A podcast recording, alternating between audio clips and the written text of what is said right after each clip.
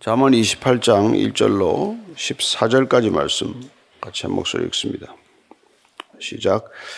악인은 쫓아오는 자가 없어도 도망하나 의인은 사자같이 담대하니라. 나라는 죄가 있으면 주관 자가 많아져도 명철과 지식이 있는 사람으로 말미암아 장구하게 되느니라. 가난한 자를 학대하는 가난한 자는 곡식을 남기지 아니하는 폭우 같으니라. 율법을 버린 자는 악인을 칭찬하나 율법을 지키는 자는 악인을 대적하느니라. 악인은 정의를 깨닫지 못하나 여호와를 찾는 자는 모든 것을 깨닫느니라. 가난하여도 성실하게 행하는 자는 부유하면서 굽게 행하는 자보다 나으니라.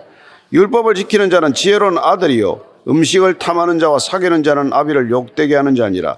중한 별리로 자기 재산을 늘리는 것은 가난한 사람을 불쌍히 여기는 자를 위해 그 재산을 저축하는 것이니라.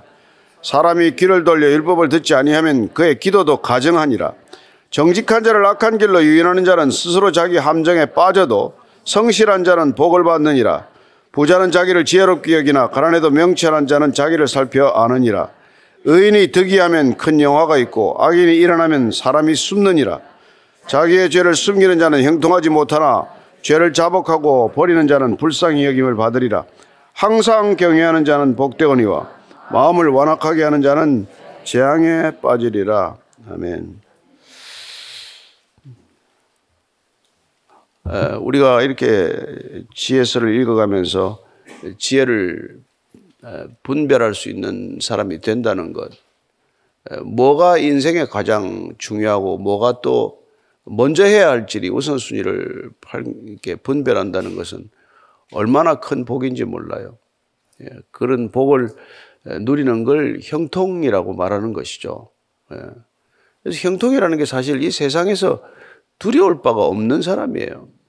그렇지 않습니까? 뭐 무슨 일이 아인마다 잘 돼야 형통이다가 아니라 어떤 어려움이 오더라도 그 어려움을 두려워하지 않고 그 어려움이 변하여 합하여 하나님께서 궁극적인 선을 이루고 있다. 이런 믿음이 있으면은 여러분들은 세상을 이기고 사는 거다 이 말입니다. 그죠? 예, 저는 여러분들이 오늘도 세상을 이기고 오늘 하루 살게 되기를 축복합니다.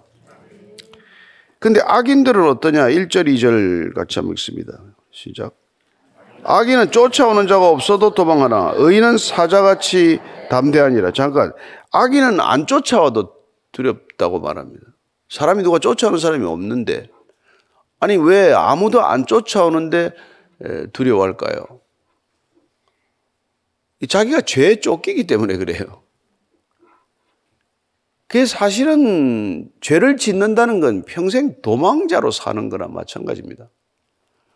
예전에 도망자라는 무슨 TV 연속극이 있었는데 항상 뭐 주위를 둘러보고 불안한 것을 어쩌지 못하죠. 언제 누가 나를 이렇게 고발할지 모르고 언제 내가 체포될지 모른다는 불안 때문에 항상 이렇게 염려가 되는 그런 사람입니다. 여러분들이 죄 문제가 해결되었다, 하나님께로부터 죄 사함을 받았다, 그럼 마음에 이게 불안이 사라지게 돼 있어야 돼요. 더 이상 염려가 사라지게 돼 있단 말이죠. 그래서 악인은 쫓아오는 자가 없어도 도망하는데 의인은 사자와 같이 담대하다 이렇게 말합니다. 사자가 백수의 왕 아닙니까? 초원에서 뭐 사자가 두려워할 게 뭐 있어요? 예, 여러분들이 왕 같은 제사장 아닙니까? 예. 그 쫓아오는 사람이 없어도 불안한 걸 레위기에서 이렇게 말하고 있습니다. 레위기 6장 17절이에요. 시작. 내가 너희를 치리니 너희가 너희의 대적에게 패할 것이요 너희를 미워하는 자가 너희를 다스릴 것이며 너희는 쫓는 자가 없어도 도망하리라. 보니까 하나님이 쫓기는 쫓으시는 모양이네. 하나님이 쫓아가서, 그런데 패하기는 대적들한테 패한답니다. 하나님이 그를 내버려 두지 않으면 결국 사방의 적으로 둘러싸이게 되고 패하게 되는 것이고, 미워하는 자가 너희를 다스릴 것이고 너희는 쫓는 자가 없어도 도망할 것이다 이렇게 말합니다.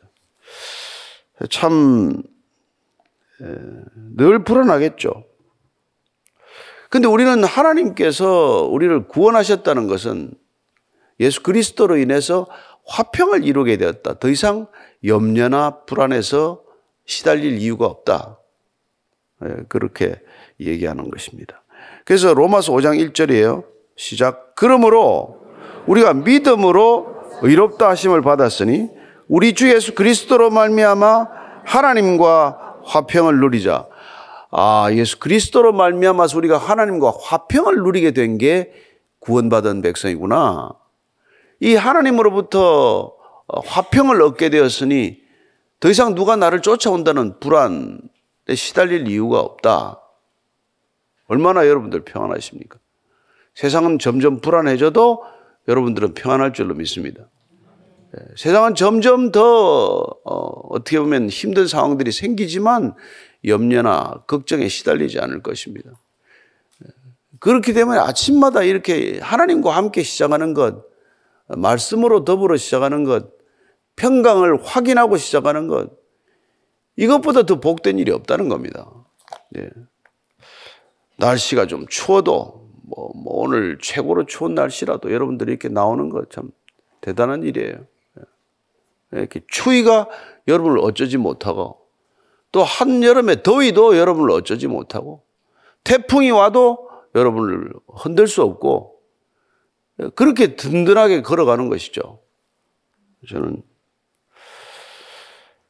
2절 3절입니다. 시작. 나라는 죄가 있으면 주관자가 많아지도 명철과 지식 있는 사람으로 말미암아 장구하게 되느니라. 가난한 자를 학대하는 가난한 자는 곡식을 남기지 아니하는 포우 같으니라. 예, 나라에 죄가 많으면 이 시대가 그렇죠. 나라에 죄가 많죠. 하나님을 거부하고 예수를 부인하게 되면 죄가 해결할 길이 없기 때문에 죄가 점점 많아지는 것이죠.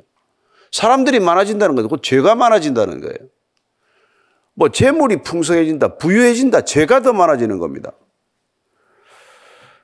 그리고 주관자가 또 많아져도 뭘 다스리겠다는 사람이 많아요.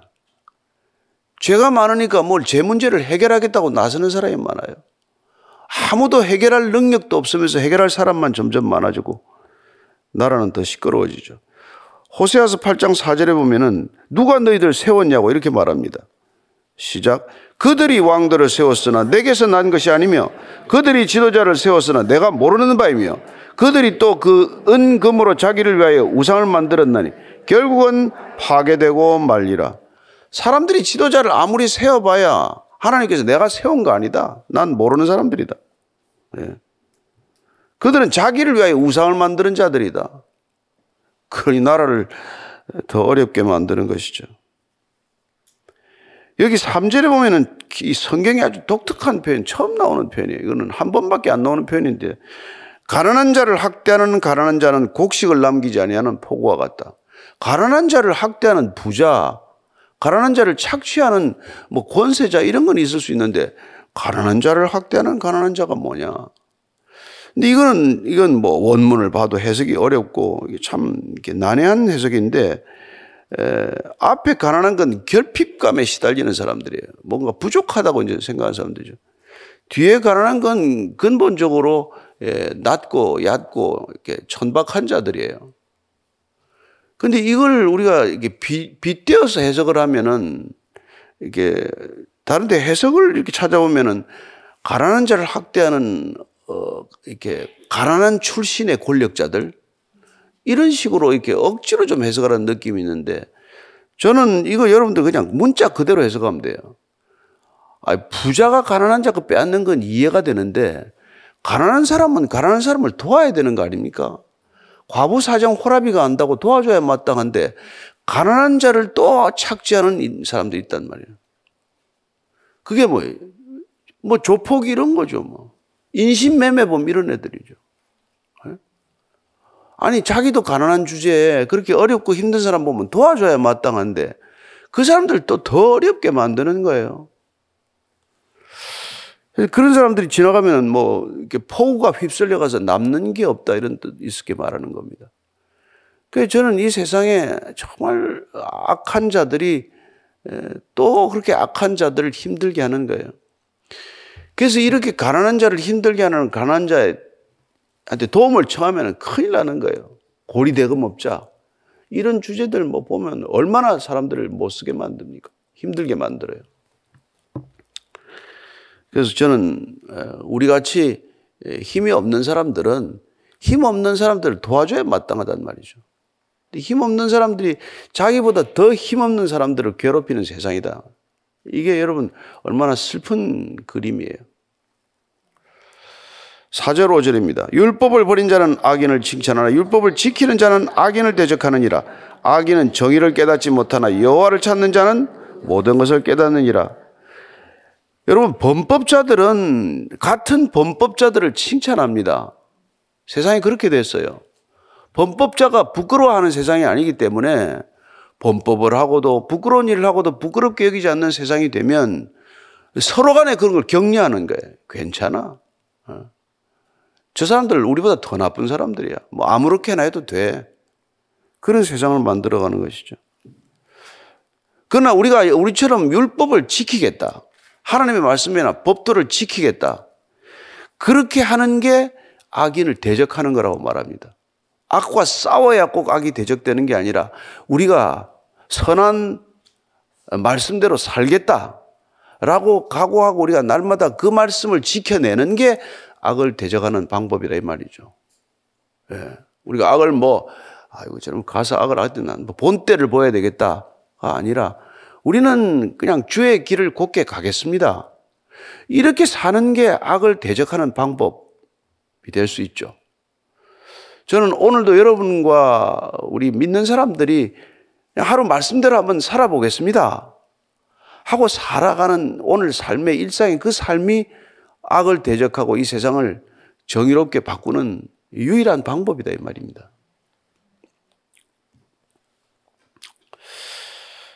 악인은 정의를 깨닫지 못하나 여호와를 찾는 자는 모든 것을 깨닫느니라. 그러니까 악한 자들에게서 정의를 기대할 바 없는 게 악은 악의 실체를 모르는 자들이에요. 얼마나 이 악이 두려운 건지 악이 얼마나 사람을 황폐하게 만드는지를 모르기 때문에 정의가 깨달을 일도 없지만 오히려 하나님을 찾을 때 하나님이 우리 안에 들어오셔서 한 줄기 빛이 임하면 우리 안에 있는 죄악들이 드러나게 되고 우리 안에 있는 어둠이 쫓겨나게 되고 그때 비로소 우리는 선과 악을 구별할 수 있는 사람이 되는 것 아닙니까? 내가 구별하는 게 아니라 내 안에 계신 성령님께서 판단자가 되고 주관자가 되는 것이죠. 그래서 우리가 여호수아서 보면은 여호수아서를 보면은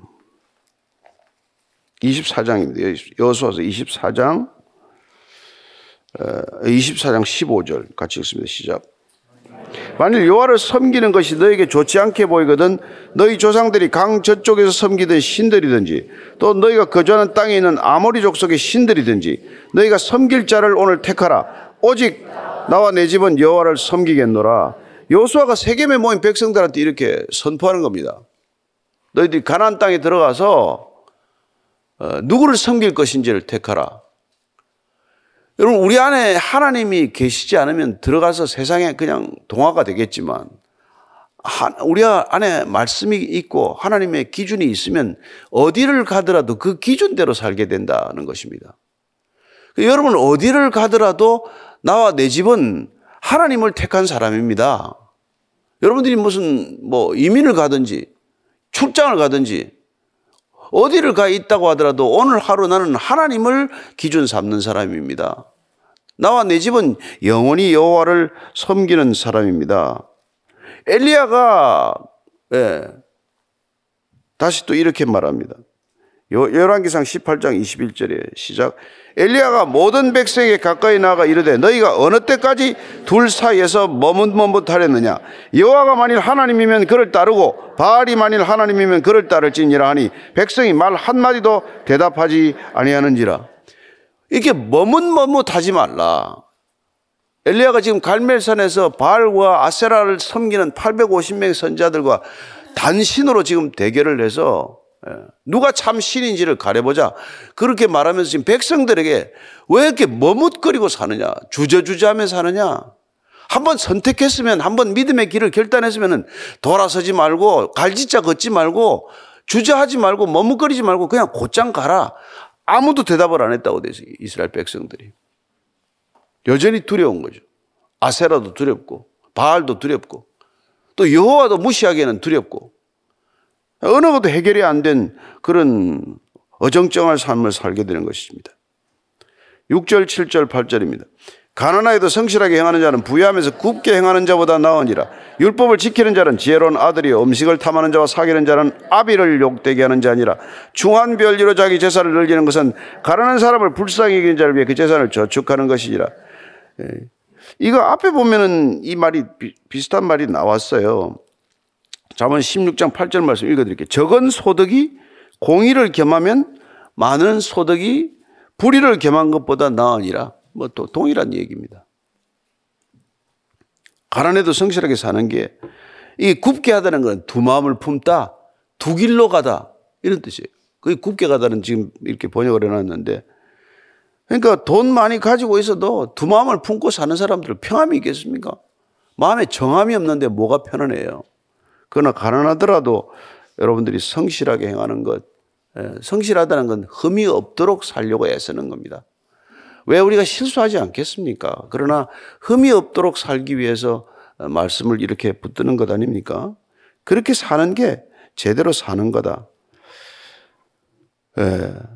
말씀을 아는 지혜로운 아들, 하나님을 아는 지혜로운 아들, 이런 아들이 얼마나 우리에게는 자랑스러운 아들입니까? 뭐 꼭 잘되고 뭐가 유명해져서 세상에 능력 있는 이런 아들이라고 보다도 하나님을 아는 아들, 자녀들 되는 걸 우리는 원하지 않습니까? 음식을 탐하는 자와 사귀는 아들은 아비를 욕되게 할 것이다. 뭐 음주 가무나 즐기고 말이지, 뭐 탐식가들과 돌아다니고 말술을 마시는 자들과 사귀고 뭐 이러면 아비를 욕되게 하는 것 당연한 일이죠. 그 다음에 중한 별리로 자기 재산을 늘리는 것은 가난한 사람을 불쌍히 여기는 자를 위해 그 재산을 저축하는 것이니라. 이건 뭐 말씀이 잘 안 들어올 텐데 무슨 말인가. 이게 그 돈을 계속 악한 방법으로 계속 돈을 늘리는 사람들은 그 돈을 지금 누구를 위해 저축하는 거 아니까 가난한 사람을 불쌍히 여기는 자를 위해서 지금 저축하고 있는 거다. 이 좀 납득하기 어렵죠. 그래서 가난한 사람을 불쌍히 여기는 자가 누굽니까? 하나님이 가장 불쌍히 여기세요. 그러니까 자기가 아무리 재물을 쌓아봐야 그 나중에 하나님이 씁니다. 그 돈 하나님이 다시 또 흩어지게 된단 말이에요. 반드시 그 돈을 흩게 마련이다. 그 요 비슷한 말씀이 21장 6절에 나오는 말씀이에요. 21장 6절입니다. 시작. 속이는 말로 재물을 모으는 것은 죽음을 구하는 것이라. 곧 불려다니는 안개니라. 악한 방법으로 재물 모으는 것은 안개처럼 없어질 터인데, 요거는 지금 돈을 모으는 게 아니라 죽음을 뭐 이렇게 구하고 있는 거나 마찬가지다. 이렇게 말합니다. 21장 6절 말씀이죠. 지금 오늘 28장 이 말씀도 자기 재산을 늘려봐야 그는 하나님께서 그 재산 결국은 다 쓰게 된다. 우리가 곡간을 늘려가지고 해마다 재산이 불어나서 또 곡간 늘고 곡간 지었더니 주님께서 내가 오늘 밤 내 영혼을 불러가면 그 재산 누구께 되겠냐. 그렇잖아요. 결국은 그건 인간이 가져갈 수 있는 게 아니고 인간에게 속한 게 아니라는 것이죠. 그래서 여러분들이 정말 제대로 벌어서 제대로 쓰는 것, 그게 다 기쁨이어야지 모으는 것만 기쁨인 사람들은 그거 쓰지도 못하고 결국 누군가에게 부담을 주는 재산이 되고 마는 것 아닙니까? 참 그 많은 재산을 남기고 여러 사람 힘들게 하는 사람들이 들어있더라고요. 재산을 어떻게 처치할 수가 없어가지고 또 심지어 또 누구 얘기를 또 들어보니까 이게 뭐 본인이 꽁꽁 이걸 쥐고 있다가 떠나는 바람에 어디에 얼마가 있는지를 모르게 다 만들어 놓은 거예요. 그래서 뭐 변호사를 이렇게 도움을 받아가지고 그 재산 찾는다고 정신이 없이 이렇게 살아가는 그런 안타까운 모습도 또 있고 말이죠. 여러분들은 그냥 부부간에도 투명하기를 바라고, 투명하게 살다가 투명하게 가서 뭐 별로 남긴 것도 없는 게 좋을 걸로 생각하고 믿고 가십시오. 남겨봐야. 그리고 또 이게 가난한 사람을 불쌍히 여기는 자가 그 재산을 결국 쓰게 된다는 것은 결국 심판에 임한다는 뜻이에요. 그게 심판의 또 하나의 방법이다. 이렇게 생각할 수 있습니다. 9절 말씀입니다. 시작. 사람이 귀를 돌려 율법을 듣지 아니하면 그의 기도도 가증하니라. 이게 무서운 얘기예요. 기도도 가정한 기도가 있다. 여러분들이 아무리 기도 열심히 하는데도 가정한 인간이 될 수 있다. 이게 무서운 얘기 아닙니까? 여러분, 테러리스트는 기도 안 하겠습니까? 예. 사기범은 기도 안 하는 줄 아십니까?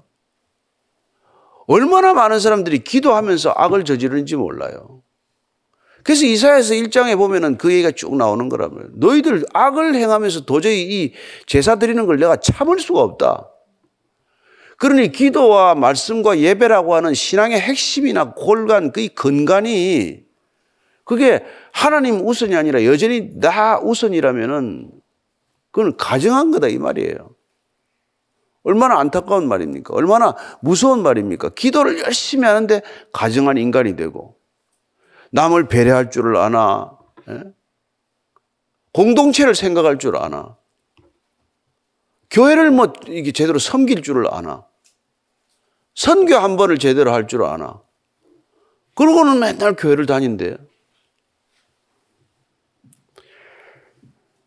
그래서 말씀대로 안 사는 이 위선자들 보고 주님께서 그렇게 화를 낸 거라. 이 위선자들아의 표현이 회칠한 무덤아, 이런 표현 아닙니까?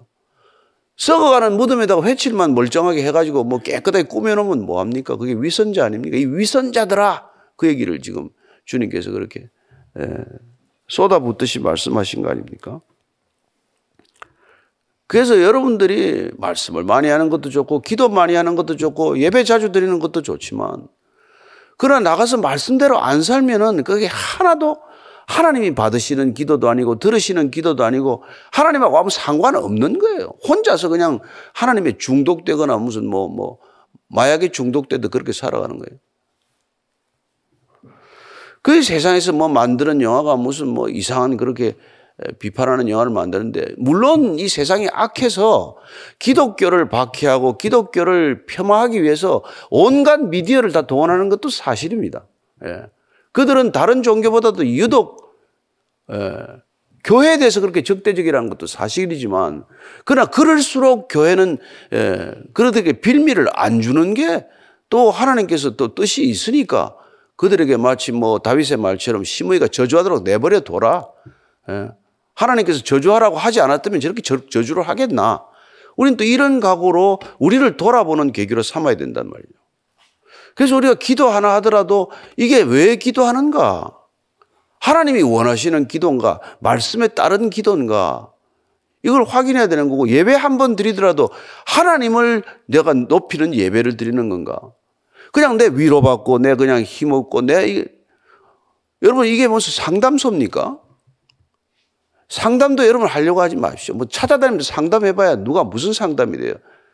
여러분, 신앙은 오로지 하나님 한 분하고 씨름하는 겁니다. 예. 죽어나 사는 하나님 앞에 나가서 부르짖어야 되는 것이고, 도움도 하나님한테 청하는 게 신앙인이에요. 기도하다가 사람 얼굴이 떠올랐으면 그건 마탄이래. 무슨 마귀하고 사탄이 합쳤나? 이게 늙어가면 언어가 접질려는 현상이 자꾸 생기는 거예요.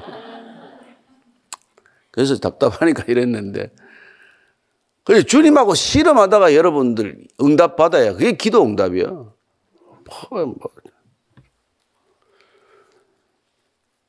하나님이면 충분하다. 예수님이면 충분합니다. 성령님 충분합니다. 말씀이면 충분합니다. 나는 사람 도움이 단 하나 1도 없어도 나는 하나님으로 충분합니다. 여기까지 하나님이 우리를 몰고 간단 말이에요. 네. 그래서 죽지 않으면 결론이 안 나는 거예요. 죽어야 뭐 더 이상 도와달라는 소리 안 하는 것이죠. 그냥 주님 죽겠습니다. 그러고 사는 것이죠. 정직한 자를 악한 길로 유인한 자는 스스로 자기 함정에 빠져도 성실한 자는 복을 받느니라. 그건 뭐 당연한 얘기죠. 더 얘기할 것도 없습니다. 시편 7편 15절 16절 읽으면 이렇게 되어 있습니다. 그가 웅덩이를 파 만들며 제가 만든 함정에 빠졌도다. 그의 재앙은 자기 머리로 돌아가고 그의 포악은 자기 정수리에 내리리로다. 악을 파는 사람들은 악의 무덤에 빠지게 되어 있어요. 지가 죄 무덤 판다, 이런 얘기 하지 않습니까? 자기 무덤을 파는 거예요. 악한 꾀를 가지고. 부자는 자기를 지혜롭게 여기나 가난해도 명철한 자는 자기를 살펴 아느니라. 의인이 득이하면 큰 영화가 있고 악인이 일어나면 사람이 숨느니라. 부자는 늘 자기를 돈을 벌었으니까 사람들이 알아주니까 지혜롭게 여긴다. 그러나 가난해도 명철한 자는 늘 자기를 살핀다. 자기 성찰이 있는 사람이 되라는 거예요. 의인이 득세하면은 영화가 있고 영광스럽게 되지만 악인들이 일어나면은 사람들이 숨는다 이렇게 말해요. 그래서 삼고초려 뭐 7번을 찾아가도 안 나오게 되는 사람이 되는 겁니다. 이게 나라가 점점 인재를 구하기가 어려워지는 거죠. 악한 자가 권세를 잡으면은 사람 찾기가 그렇게 어려워집니다. 그 곁에 가까이 가서 일하겠어요? 안 하려고 하죠. 그래서 그냥 13절 14절 읽읍시다. 시작.